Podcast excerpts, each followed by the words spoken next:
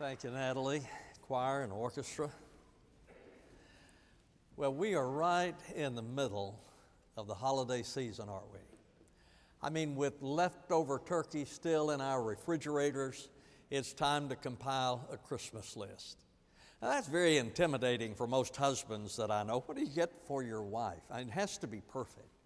What do you get for a woman who has everything a woman could want? I don't know, but that is my struggle every year. And uh, she normally has a suggestion or two. And then there are the children. You have to get gifts for them and the grandchildren. I have four grandsons. They will have a tendency to drop hints. You know, I, I, would sort of like this, or I saw this, or did you think of that? And so they, they drop hints. I have one granddaughter, Janie. She doesn't drop hints, she comes over with a list and it has specific items that she wants for Christmas. But not only does she have a list, she will tell you the stores that have the item that she is asking for.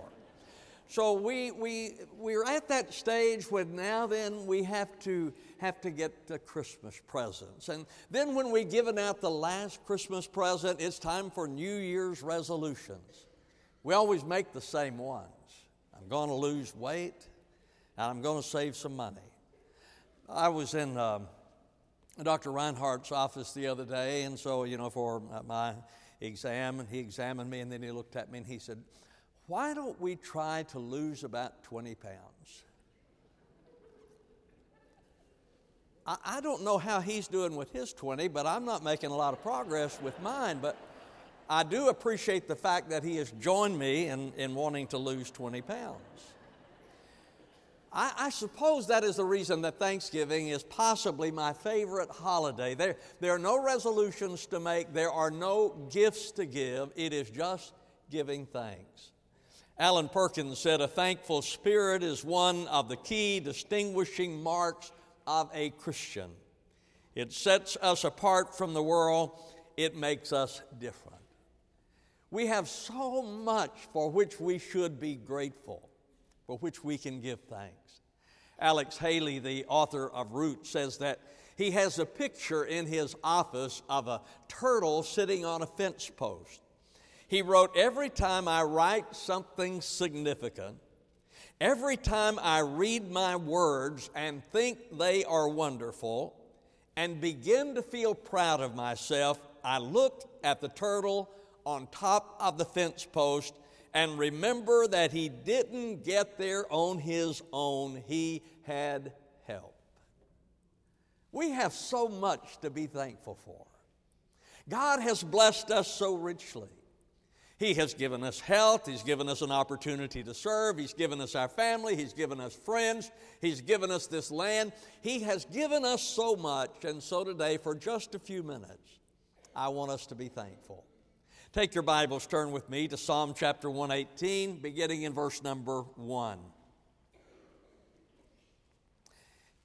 Give thanks to the Lord, for he is good, for his loving kindness is everlasting. Oh, let Israel say his loving kindness is everlasting. Oh, let the house of Aaron say his loving kindness is everlasting. Oh, let those who fear the Lord say, His loving kindness is everlasting. From my distress, I called upon the Lord. The Lord answered me and set me in a large place. The Lord is for me. I will not fear. What can man do to me? The Lord is for me among those who help me. Therefore, I shall look with satisfaction on those who hate me. It is better to take refuge in the Lord than to trust in man. It is better to take refuge in the Lord than to trust in princes. You might have seen the cartoon. Snoopy is looking at his dog food bowl and he said, It's not fair. Everyone else eats turkey, and all I have is this dog food. And then in the next frame, he says, I guess it could be worse. I could be the turkey. Most of us think that thanksgiving or happiness comes in response to favorable circumstances. If my circumstances are favorable, if things are going the way I want them to go, then I have reason to be thankful. I, I, I did notice, I probably shouldn't bring it up, but I did notice that the Clemson fans seem to be more thankful this morning than some of the rest of us. Why? Well, because their circumstances are a little better than someone else's. See, we oftentimes are happy or thankful depending on external circumstances. For instance, with me, when we go through the month of December, and you know, we talk about it all year long, we go because our deficit gets deeper and deeper and deeper. We go through the month of December. At the end of December, I'll get a call, and they will tell me, We have paid all the bills, and we are black and have $4.17 in the bank. And I am absolutely ecstatic because the circumstances are favorable at that point. When, when the choir loft is full, then Steve is thankful and he is he's a happier person. When it isn't, he has a tendency to be a little cranky. I don't know if you have noticed that or not. And now then he's in that, that phase of waiting for Christmas and the Christmas pageant and so forth. And, and he frets. You might have known that. Steve frets. He's always fretting about something and he frets about the attrition rate. He told me the other day, he said, I've already had two telling me that they're not going to be there. They signed up to be there, but they told me they're not going to be there. Don't do that.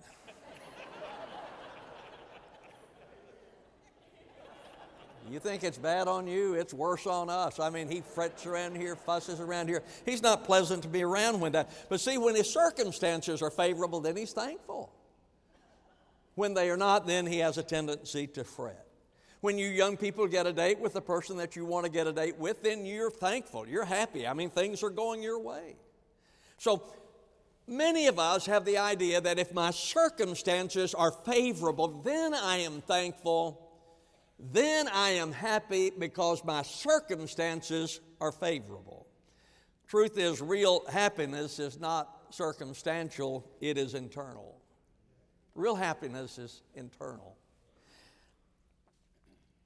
Possibly my favorite author in the New Testament is the Apostle Paul. I love his writings, they're challenging. But his letter to the Philippians is probably the most positive letter in all the Bible. The thing that is interesting to me about that is that he wrote it while he was in prison. And in Philippians chapter 4, verse number 4, he wrote, Rejoice in the Lord always. Again, I will say, rejoice. Can you imagine that? Being in prison and the conditions there were very unfavorable.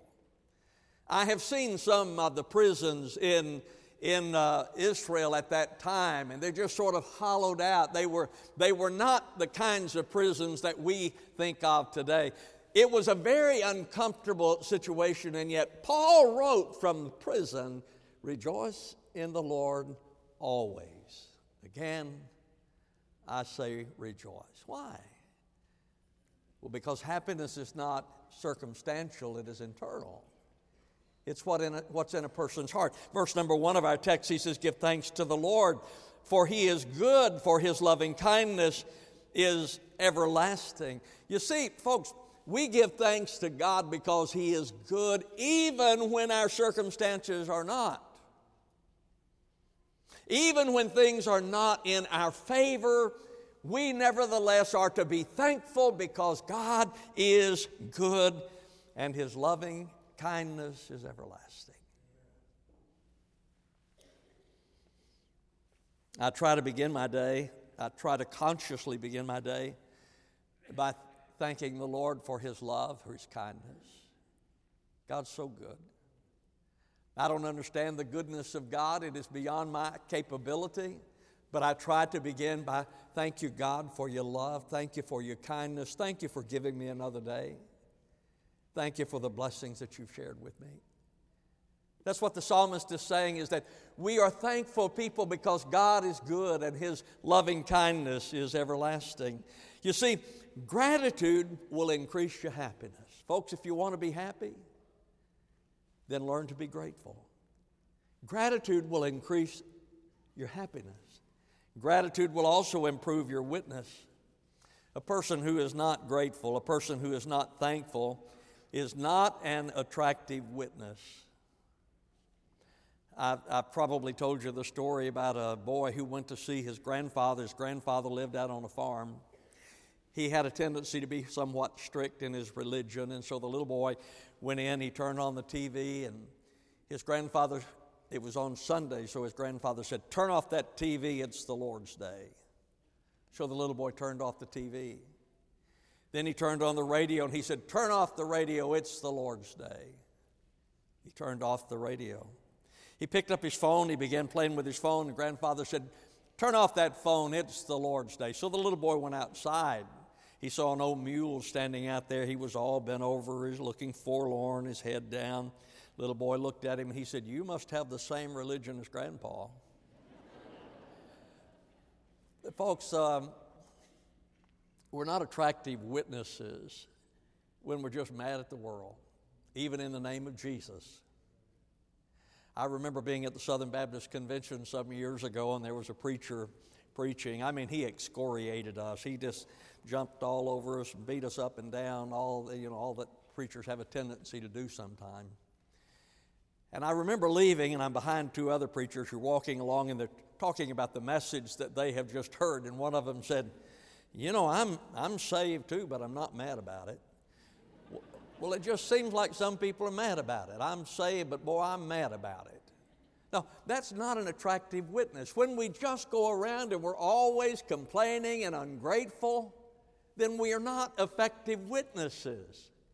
It is when we have the joy of Christ in our hearts that we are effective in our witness. That's the reason Peter wrote, Keep your behavior excellent among the Gentiles, so that in the thing in which they slander you as evildoers, they may, on account of your good deeds, as they observe them, glorify God in the day of visitation. Isn't it true with you that when you're around someone and they are happy in the Lord, that you're attracted to that person.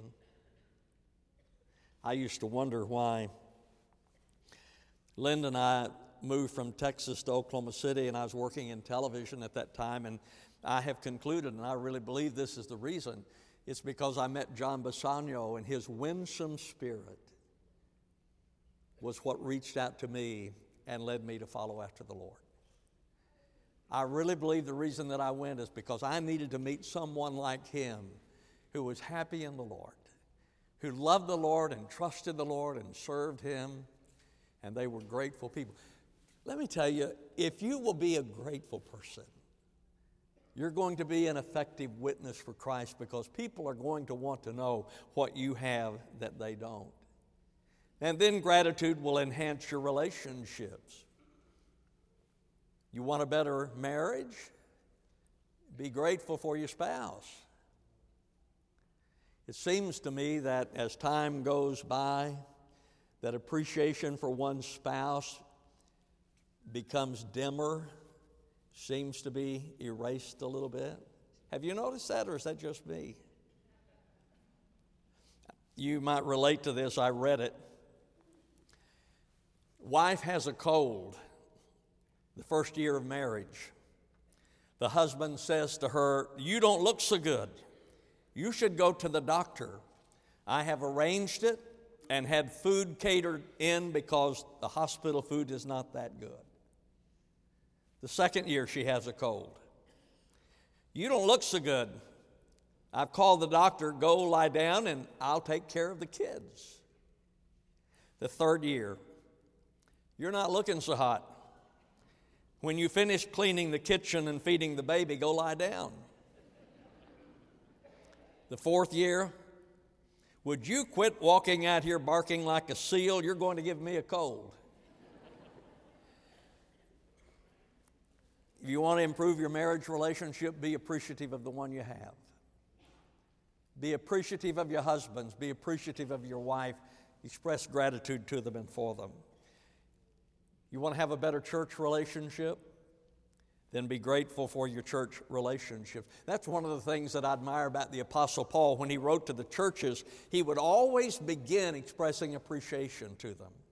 For instance, when he wrote to the church in Rome, he said, First, I thank my God through Jesus Christ for you all. I am thankful for you. When he wrote to the church in Corinth, he said, I thank my God always concerning you. When he wrote to the church in Ephesus, he says, I do not cease giving thanks for you. You want a better church relationship? Be grateful for it. I don't think I've done this in a while, but let me say how grateful I am for you.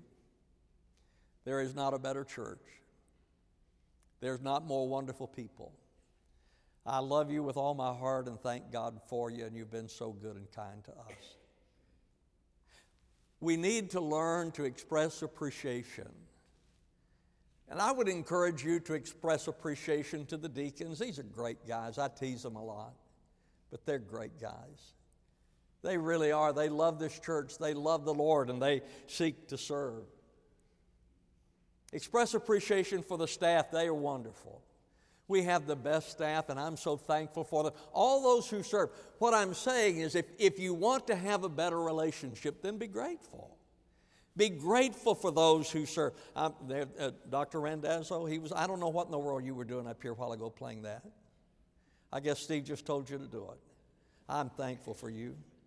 I mean, we have, a, we have a professor at the university who is as faithful as the day is long. And Nick down there, I, every Sunday morning when I come in here, they are in here getting ready. When I walk in here at 8:30, they are in here getting ready. I'm thankful for them. We need to learn to express appreciation. Gratitude honors God because it, that is His Spirit. So, a grateful heart increases your happiness, it improves your witness, and it enhances relationships. Growing in gratitude is a decision, so how do we do it? You want to be grateful, right? So, how do we grow in gratitude? Well, first of all, understand that everything belongs to God, everything comes from Him.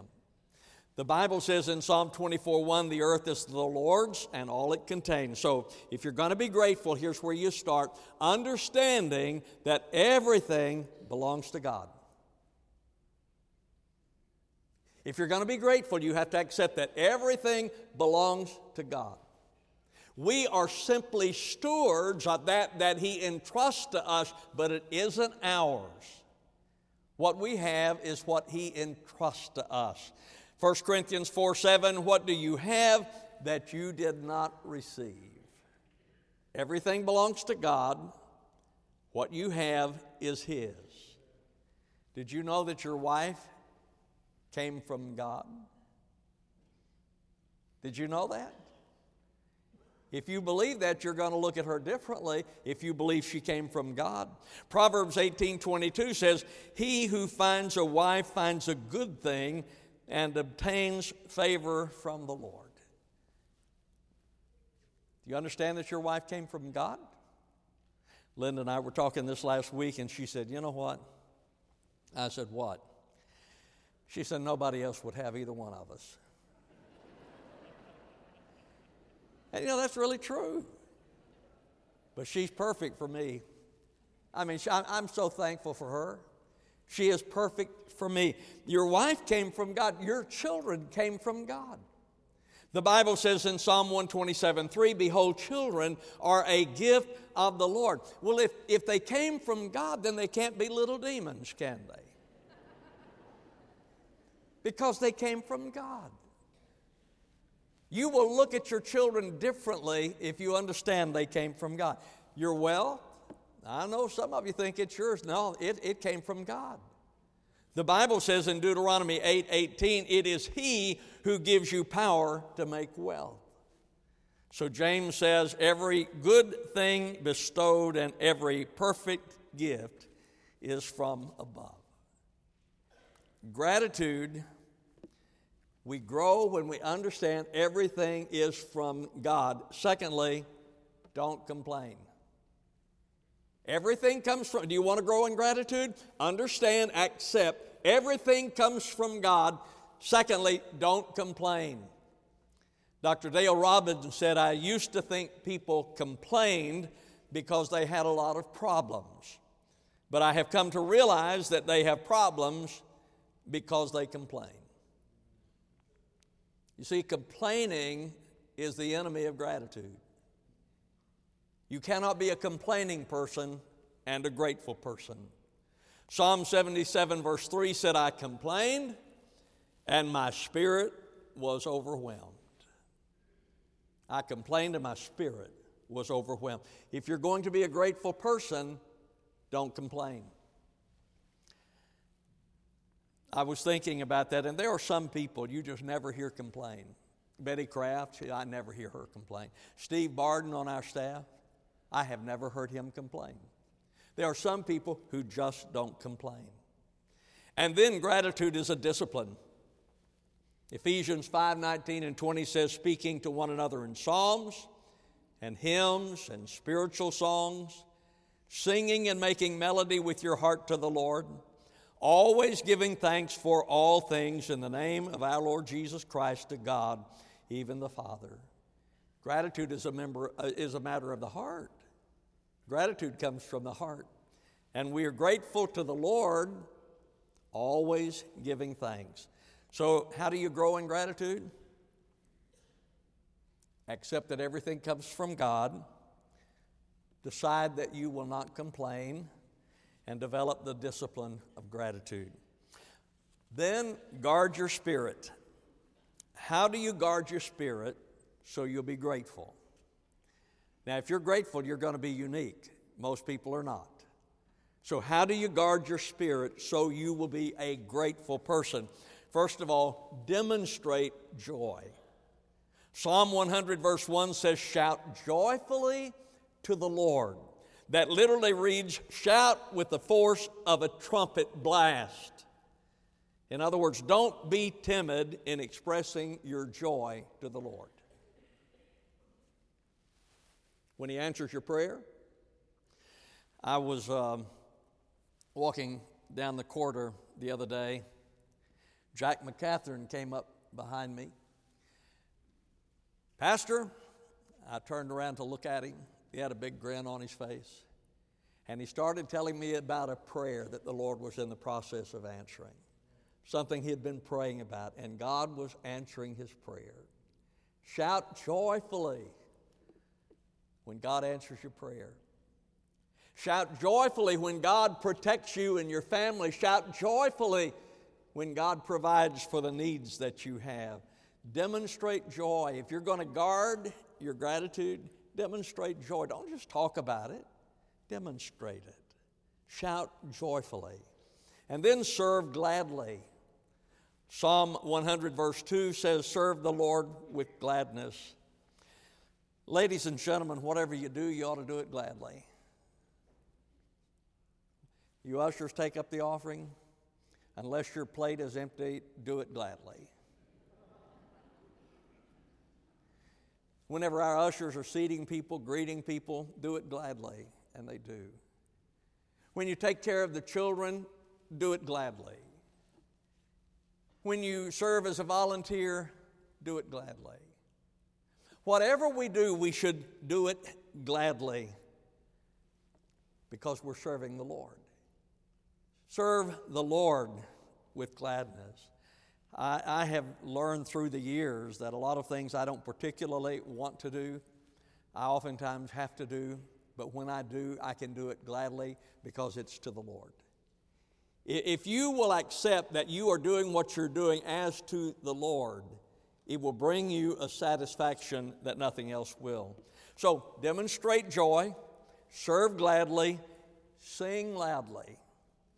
Ephesians 5 says, singing hearts and melody, uh, singing hymns and melody with your heart. I used to aggravate Linda because I, I have a tendency, not so much anymore, but I used to. I'd get up in the morning and sing. And that's not bad. I mean, I'm, I'm not a bad singer, actually.